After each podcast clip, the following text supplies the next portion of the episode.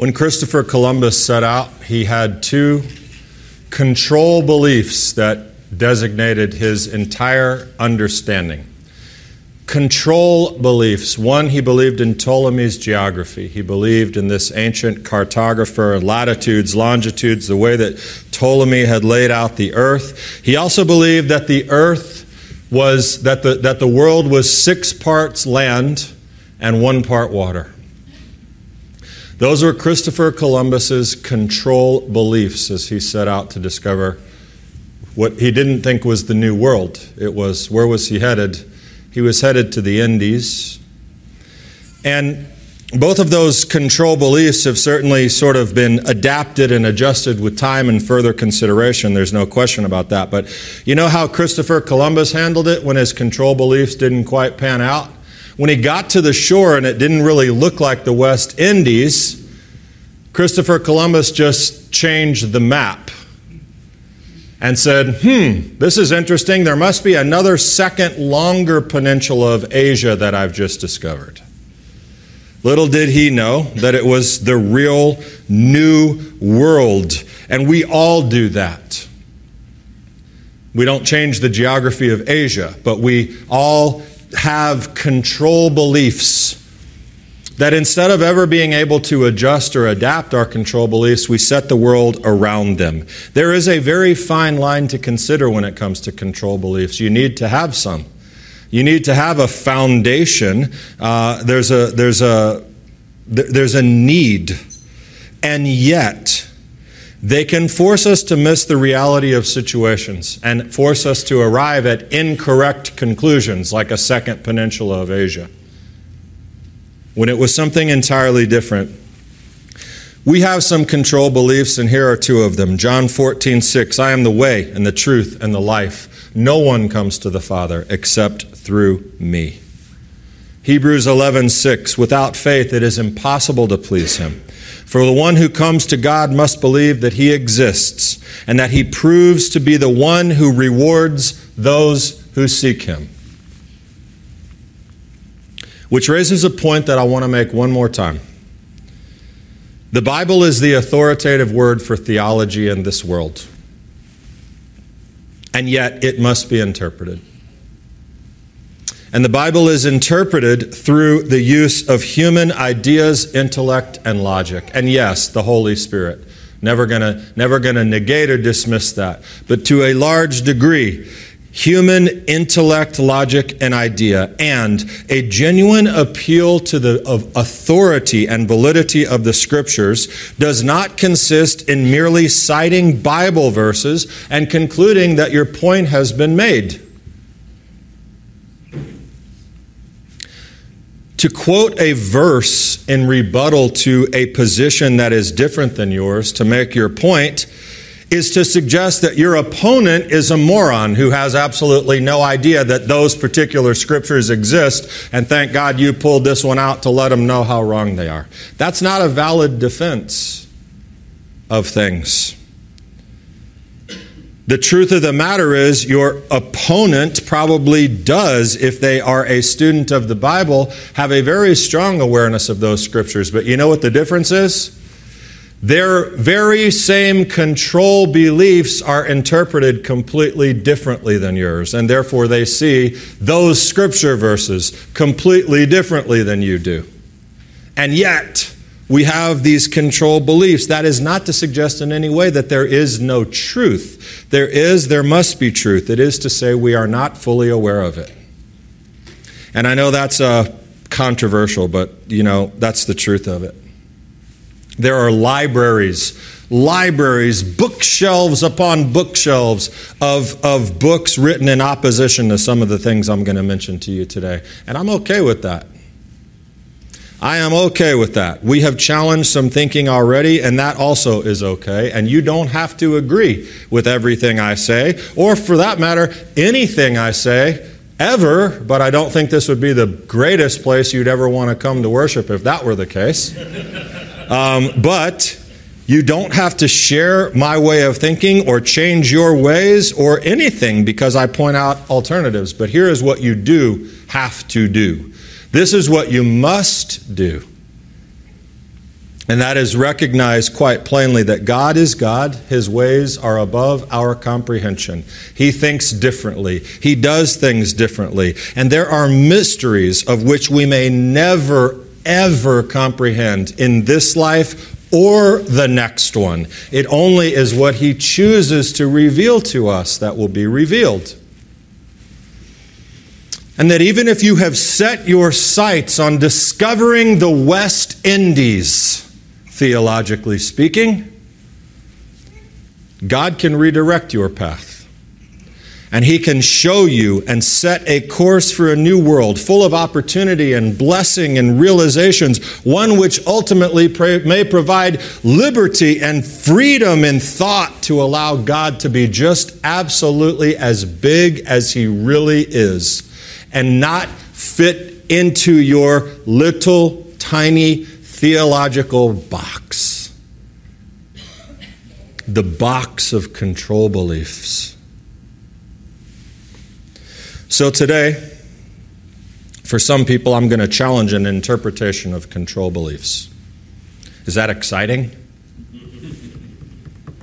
And potentially cause you to consider a reroute, if you will, of your spiritual Nina Pinta and Santa Maria.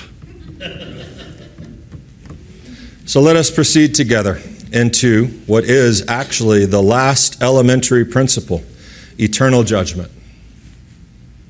There is a judgment. It is spoken of throughout the Bible. 2 Corinthians 5 each one may receive compensation for the, his or her deeds done through the body in accordance with what he has done, whether good or bad. Romans 14 each one of us will give an account of himself or herself to God. This is the New Testament, right? And that could be kind of scary because I thought we were all set in this thing. I thought with Yeshua, it's, uh, it's, it is finished. The deeds are done. And why do my deeds have anything to do with anything? And what's this giving an account thing?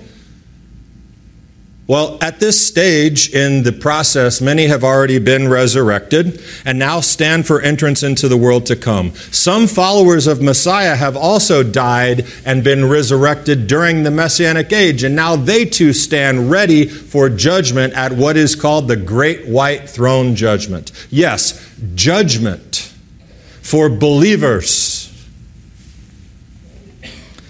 But these are, these are the ones found in the book of life. These are the ones who Yeshua said, don't, don't, don't rejoice that the spirits are subject to you. Re- rejoice that your name is recorded in heaven.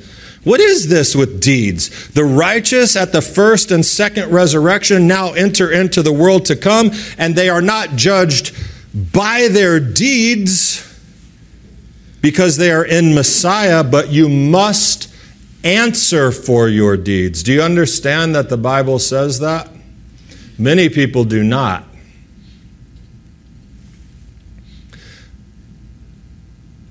I thought our deeds were like filthy rags before God. That's what Isaiah says.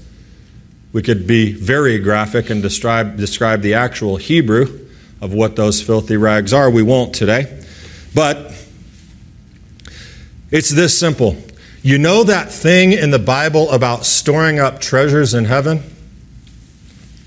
This is the time. Is that something hard to believe? I think it would be harder to believe the alternative that it is completely and totally uh, opposed to justice. That somebody who, who, who, who lived a, a, lukewarm, nominal believer, though, though confessing a love of God and follower of disciple, does very, very little to demonstrate that. I think it would be illogical and opposed to justice that that person, when compared to a selfless, committed servant who labored for the kingdom and for others in life with no expectation of reward, would find the very same standing in heaven.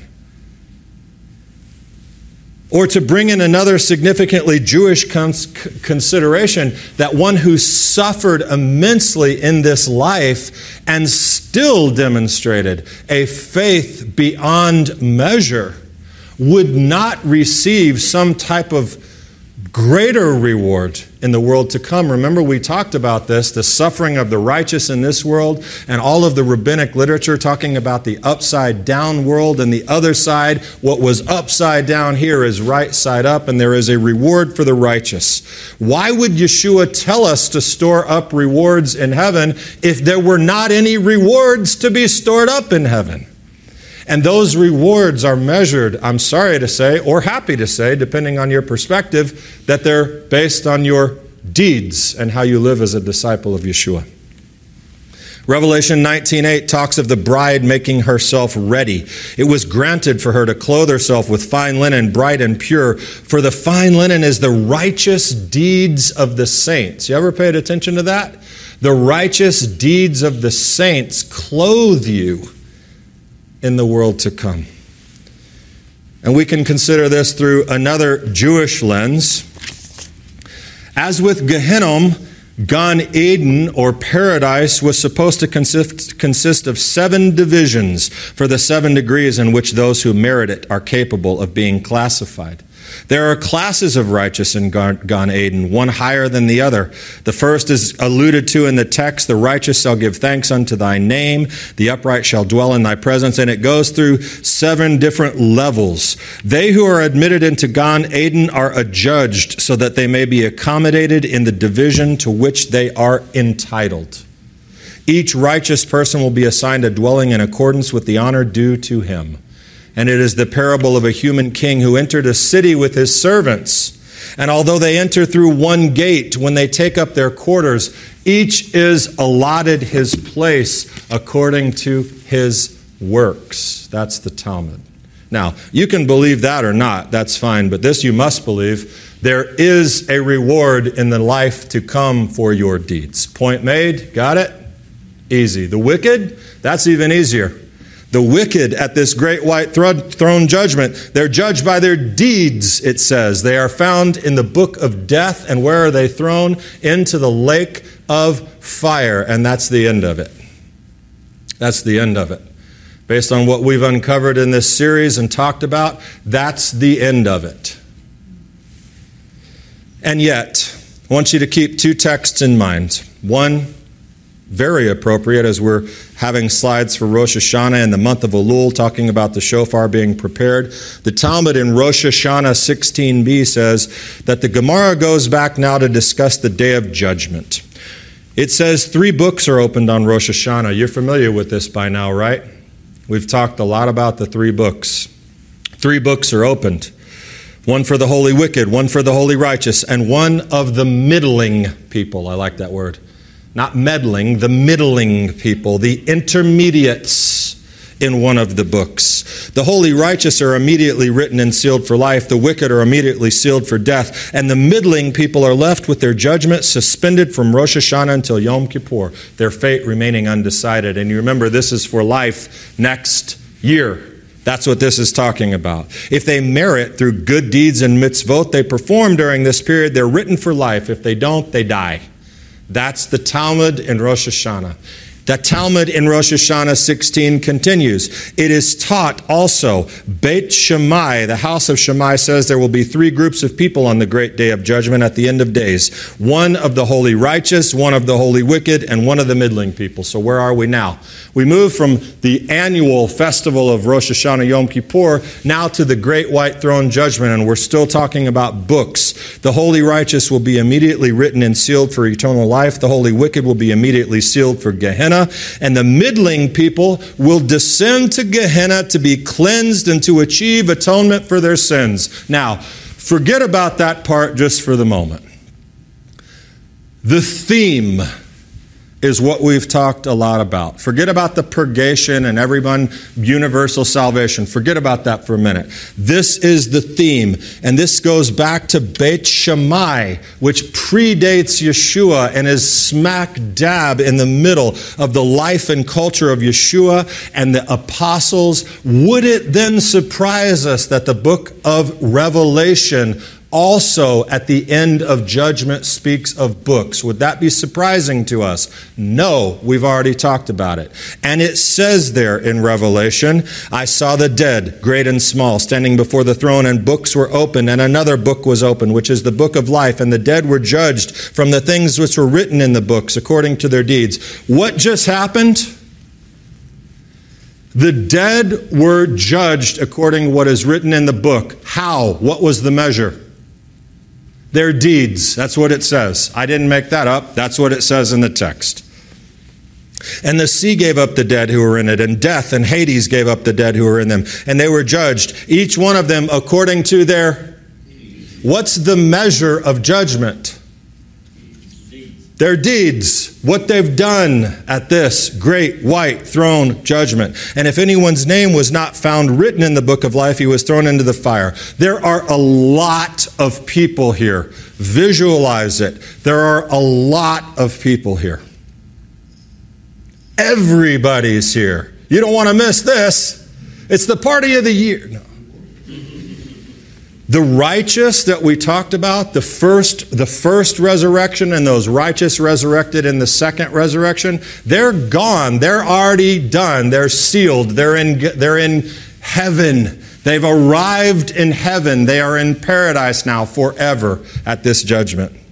They are not really, their judging of deeds is something different that we talked about just now rewards in heaven. Those in the second resurrection that are found in the book of death, they are desperately wicked, and even in death, when confronted with punishment and destruction, they weep and gnash their teeth and go away into eternal punishment. That is the wicked. So we've accomplished now two groups. The wicked are in the wicked are in the fire, the righteous are in heaven. But listen, and this you got to listen carefully to. And I'm going to give you your money's worth today, so get some toothpicks for your eyes if you need them, because you need to hear this. Those in the second resurrection whose names are found written in the book of life at this judgment are the world to come. All of the dead are judged. All of the dead are judged, those in Sheol, those in death. But that is not the people who were part of the first resurrection. They were not dead, they were alive, they were resurrected. These are other people. This is the second resurrection. And what is the judge looking for? Just stay with me. Just stay with me. I'll get you through this. What's the judge looking for? He opens books, right? Opens books this is the book of life. It's really big. Actually, it's probably smaller one. Books are open. What's he looking for? Your name to be written in this book. How did it get there? By your deeds.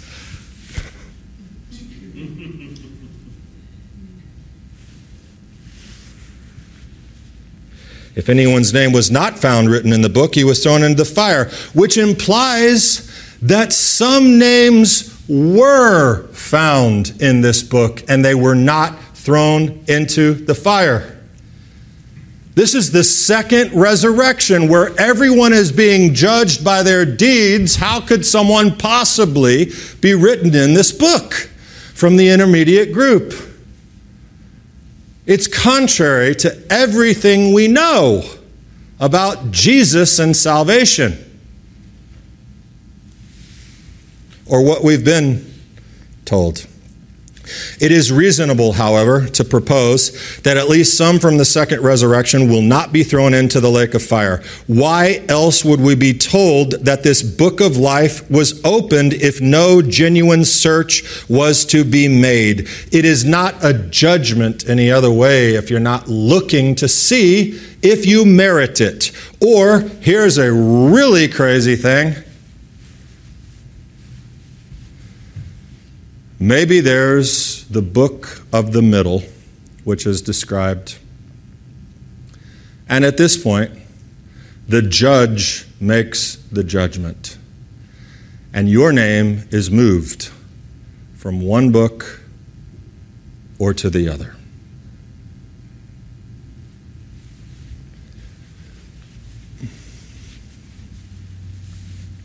Not because you repented after death not for post mortem repentance, not because of purgation in fire but because of their deeds, the judge wrote them into the book of life. This is judgment. This is the high holiday. These are the middlers, judged by their deeds. This is the judgment. Some will be found worthy of death, some will be found worthy of life. And this is controversial. I get it. And this will cause great difficulty, but we're going to look at this right now. And we're going to start by way of a quote. John Stott who is by no means any kind of liberal theologian. He is an evangelistic theologian who said this I have never been able to conjure up the appalling vision of the millions where not only are they perishing, but inevitably will perish. In other words, he's saying they had absolutely no choice, that he's talking about Calvin and predestination and all that. He says, I've never been able to imagine a place where, where God allows millions to inevitably perish. They had no choice. On the other hand, I am not and cannot be a universalist. In other words, I can't believe everyone's saved. Between these extremes, I cherish the hope that the majority of the human race will be saved and I have a solid biblical basis for that belief.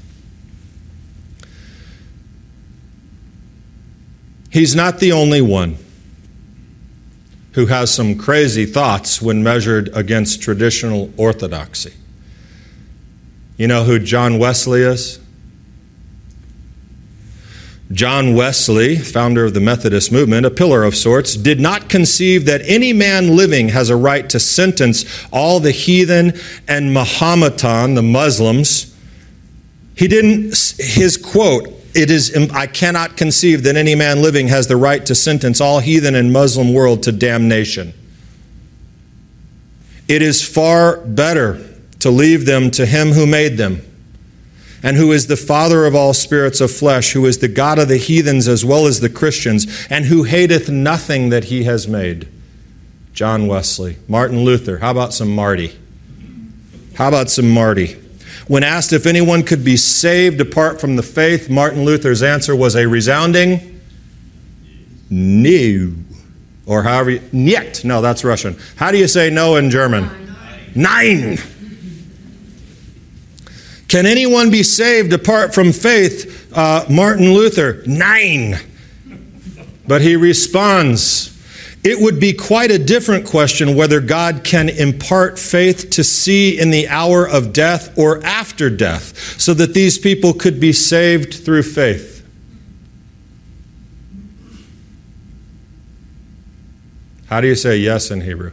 I mean, in, uh, forget it. Control belief number one. I am the way, the truth, and the life. No one comes to the Father except through me. Agreed. Indisputable. Absolutely not up for debate. No one comes to the Father except through Yeshua. Who's the judge? Who's the judge at the great white throne judgment? Yeshua is the judge. How do we know that? Well, it tells us that. The Father judges no one, but has entrusted all judgment to the Son, John 5. Romans 2, God judges people's secrets through Jesus Christ. Through the Messiah, God judges people's secrets. Now, he brings this clarity for us now. No one comes to the Father except through me. Listen to this. You are either part of the first resurrection because you are in Messiah, as Paul describes it, or at the second resurrection, as the judge searches for your name, he lets you in. In other words, no one's getting in unless the judge lets you in. Either way, who is the final authority on who has eternal life? English or Hebrew, I don't care. Jesus. No one enters eternity without the judge's approval. So that statement is true. No one comes to the Father. No one enters eternal glory. No one has eternal life unless I say so. Control belief two. Without faith, it is impossible to please him. Who? Who's the him in Hebrews 11? It is God. Without faith, it is impossible to please him. For the one who comes to God must believe that he exists and that he proves to be the one who rewards those who seek him. One must have faith in God and that he rewards those who seek him. It cannot be suggested that these people are saved somehow by their righteousness or or or by their deeds. With all that we've just talked about, I'm totally contradicting it. No, I'm not. The measure is actually not their deeds. But their deeds can be a demonstration of that which is required for this Hebrews type of salvation, which is what? Faith. Emunah.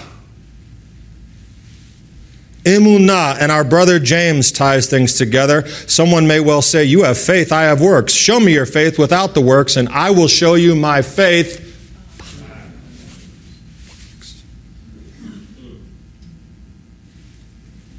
Cornelius is a great example, a Gentile.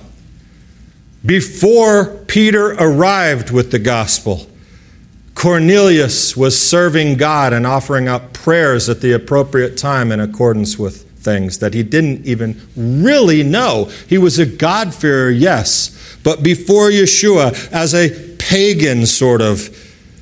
It's, uh, it's, it's even argued among many well versed theologians, well, that there are not many paths to God.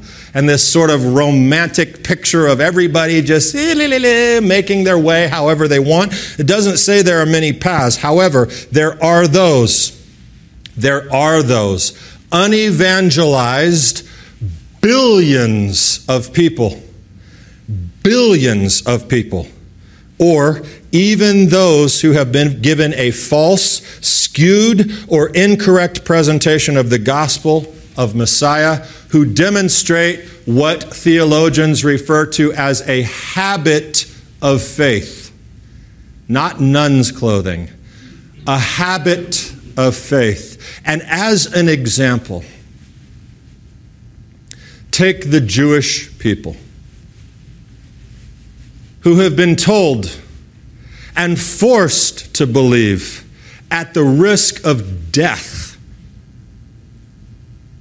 told to believe that their Messiah is one who rejected Torah one who broke the Sabbath on purpose, willingly, just to spite, and encouraged others to do the same thing. And they have been told that Yeshua came and said things like, I'm declaring all foods clean, it doesn't matter what the Bible says, I'm doing a new thing. They've been told that that's the Jesus they're supposed to believe in. That's the good news that my Messiah came and did away with Torah, any reasonably observant Jew is required to reject that picture as an idolatrous tragedy. And yet, Jews, many Jews, live with the deepest of connections and commitments to God through their faith. What is this?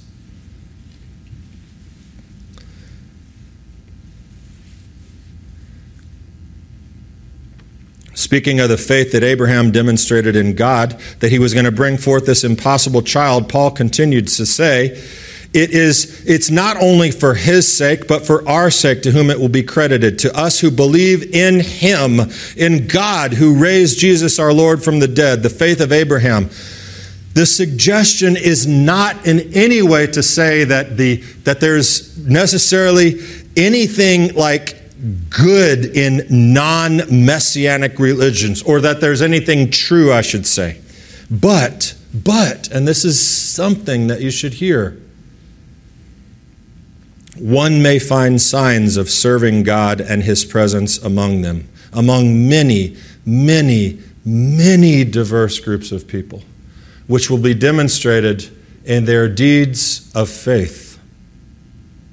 Now, There are three perspectives on salvation. Universalism, we already talked about it. Everyone will be saved. I can't buy that. I just can't buy it. We discussed it last week. There's too much contrary to that, too much language from the mouth of Yeshua that's contrary. And as C.S. Lewis famously said, there are only two kinds of people in the world those who say to God, Thy will be done, and those to whom God says, Thy will be done. And that hell, he famously also said, is locked from the inside that people choose to be there. And I believe in that. Another perspective is the restrictivist or exclusivism. I know I've given you all these schools and all these crazy names. Here's a couple more. Restrictivist. Only those who have personally accepted Christ will go to heaven. There are, of course, some exceptions in this opinion.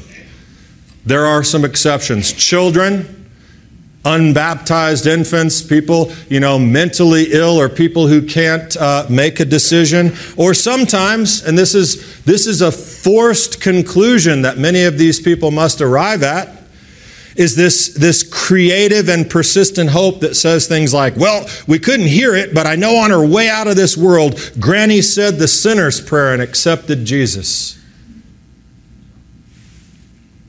And all others in this way of thinking, all others, and that includes, of course, every other religion or anything, are going to hell to receive whatever version of eternal punishment you want to you want to describe in hell. And finally, there is something else. It's called Christian inclusivism. I want to use a different term, messianic inclusivism, because Christian has a certain connotation that doesn't exactly work for us, which says this Christian inclusivism or inclusivism says Jesus is the way, the truth, and the life. He is the source of salvation. His death was for the sins of the world, but God can give the gift of salvation to anyone He chooses based upon the criteria He chooses. It is possible, according to this view, for God to give the gift of salvation to those who have sought to love and serve God, even if they had never heard the gospel or had not fully understood or accepted it. He can give it to people who had heard the gospel, but for whom it did not make sense or who heard it presented poorly, or who were raised in another faith and simply could not imagine that the faith their parents had taught them was not true. This view is clear that Christ is the Savior of the world, but his salvation is given by God as God chooses. That's a book called Making Sense of the Bible, written by a pretty controversial pastor, but we don't have to listen to everything he says, and we don't have to agree with him on everything. Unless you think I've lost my marbles even quoting what he just said there to describe inclusivism.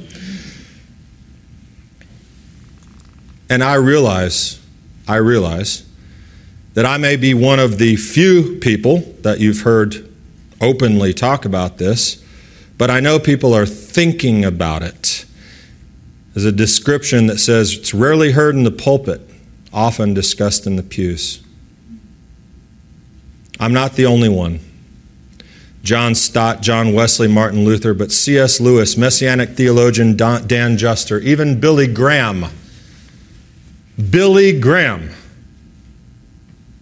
on Larry King when he was interviewed back in the 80s. 80s. He made a startling statement and was criticized heavily for it. But the first thing he said was Jesus was the way to God and that he was called to proclaim salvation through believing in him as that way of salvation. He made it clear, Billy Graham did, that there was a danger of being lost. Secondly, Billy Graham also said, the destiny of those who have not had opportunity to receive Jesus Christ was a mystery and that God was the judge, not Billy Graham. He trusted that God was merciful and would save all that he could, and he held out hope for God's mercy.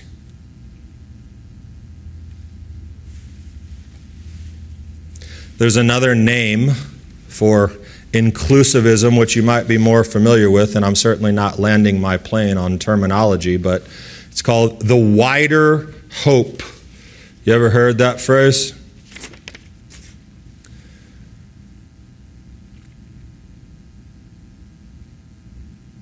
The inclusivist perspective seems, according to this author that I read you, more consistent with the character of God revealed in Jesus and more just.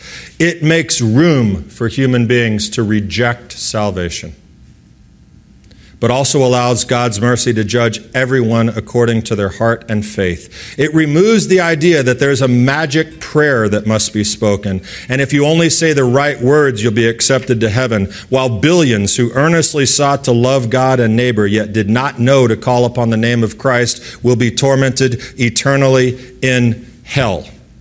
The bottom line is, in this perspective, God can distribute the gift of salvation through the way, the truth, and the life made possible through Yeshua to anyone he chooses because he is God.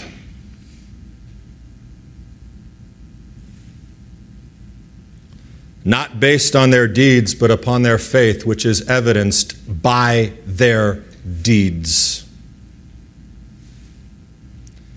But let's go to the source for two quick examples Yeshua. How about that? Our rabbi, our teacher, the ultimate authority. He makes clear that the evidence of our faith is the fruit produced in our lives.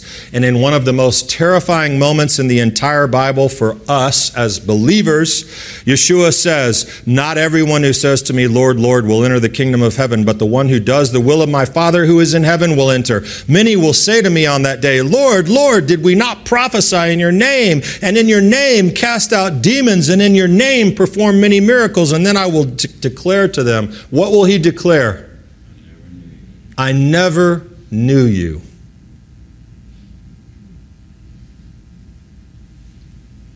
Leave me, you who practice lawlessness. It's a scripture above that we talked about earlier when he says, Don't rejoice that the spirits obey you, rejoice that your name is written in heaven. And apparently, these people's names were not written in heaven, even though they did everything that they thought were the things. They did it from a place of misalignment. Their faith was not for Jesus or for God, it was for something else.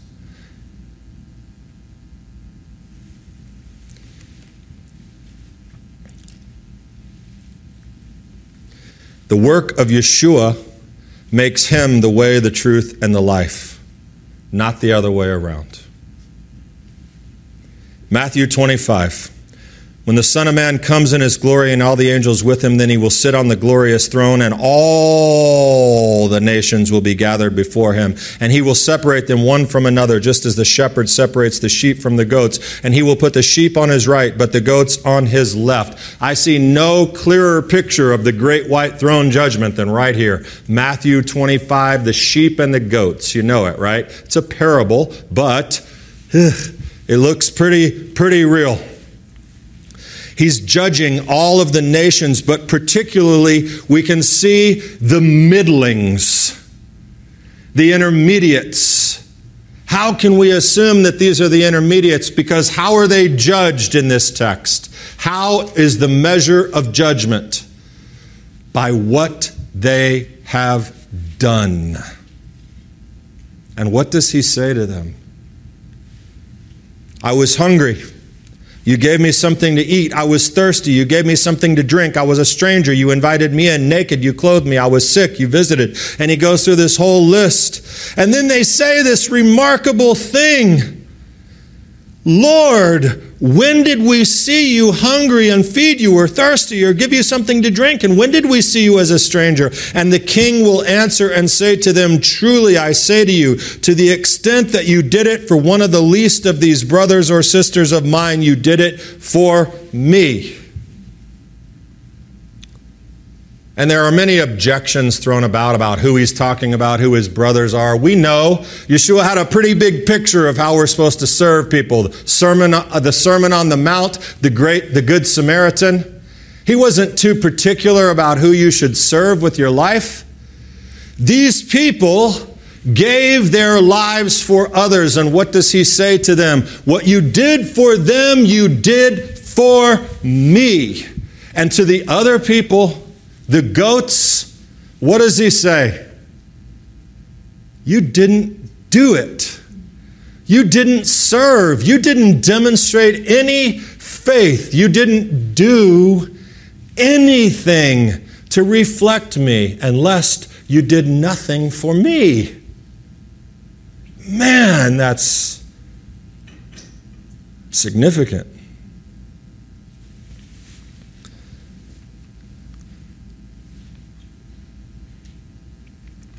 And the reward was commensurate with their deeds demonstrated by faith.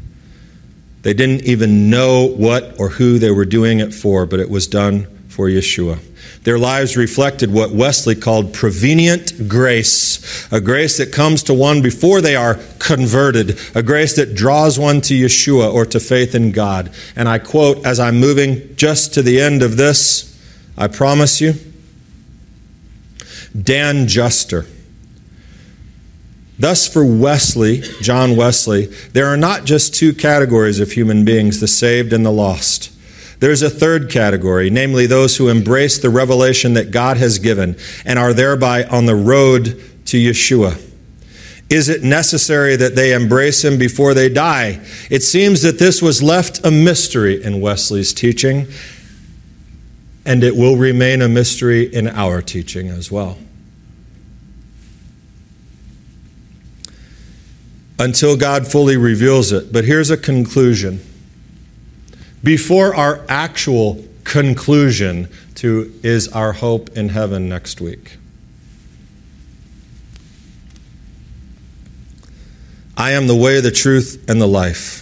No one comes to the Father except through me. Every school, every persuasion, every theology, every term I've thrown out, they all mention and know the certainty of eternal life is through the faith in the faithfulness of Yeshua, and that no man or woman can stand alone before the holiness of God or enter into the world to come on their own merits, that the judge must make that judgment. But that judgment remains only within his domain. God and Yeshua make that judgment. And without faith, it is impossible to please him, for the one who comes to God must believe he exists and that he proves to be the one who rewards. It is possible that those brought up from the dead at the second resurrection will be judged as to how they have responded to the light God had given them in creation, in nature, as Paul talks about, in their own consciences.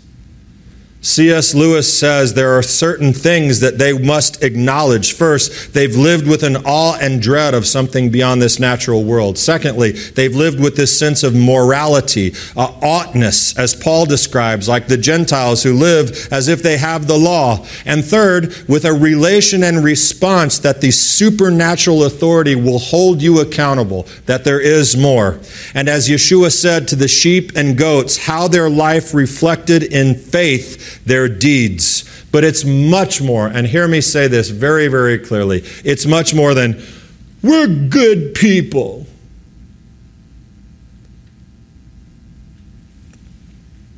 They will be sinners. They will be evil on some level. These are people who were in Sheol or Hades. They will be imperfect and could never merit salvation apart from one word grace. Chesed, grace. And Paul says it like this For by grace you've been saved through faith, and this is not one of yourselves, it is the gift of God, not a result of work, so that no man may boast. Judaism counts on this grace. Absolutely counts on it. There's never a time when a Jew stands before God and says, Hey, I've done enough Torah, dude. I'm coming in. Step aside. I'm boldly marching into your presence because I'm good enough. Jews don't think that way. It's the exact opposite. Avinu Malkenu, our Father, our King, be gracious to us and answer us, though we have no worthy deeds act toward us with charity and loving kindness and save us. But that charity and loving kindness, here's the deal, guys. That charity and loving kindness may be applied quite broadly beyond our sense of what God is going to do. Some will be found in the book of life. Many, many will not. And that is an uncomfortable mystery. I'm a believer in God's mercy and grace. I'm a believer in some version of hope beyond what many traditional control beliefs tell me I should believe. I believe John 14, 16 is about what Messiah does to affect our salvation, not what we humans do in receiving that. I believe God can and does distribute the gift of salvation made possible by Messiah to anyone he chooses, based not upon their deeds, but the faith in which he sees in them, a faith that can be demonstrated by someone's deeds. that they come to the Father through Yeshua, who is the way, the truth, and the life, even if they did not in this life necessarily have the clearest understanding of who he was.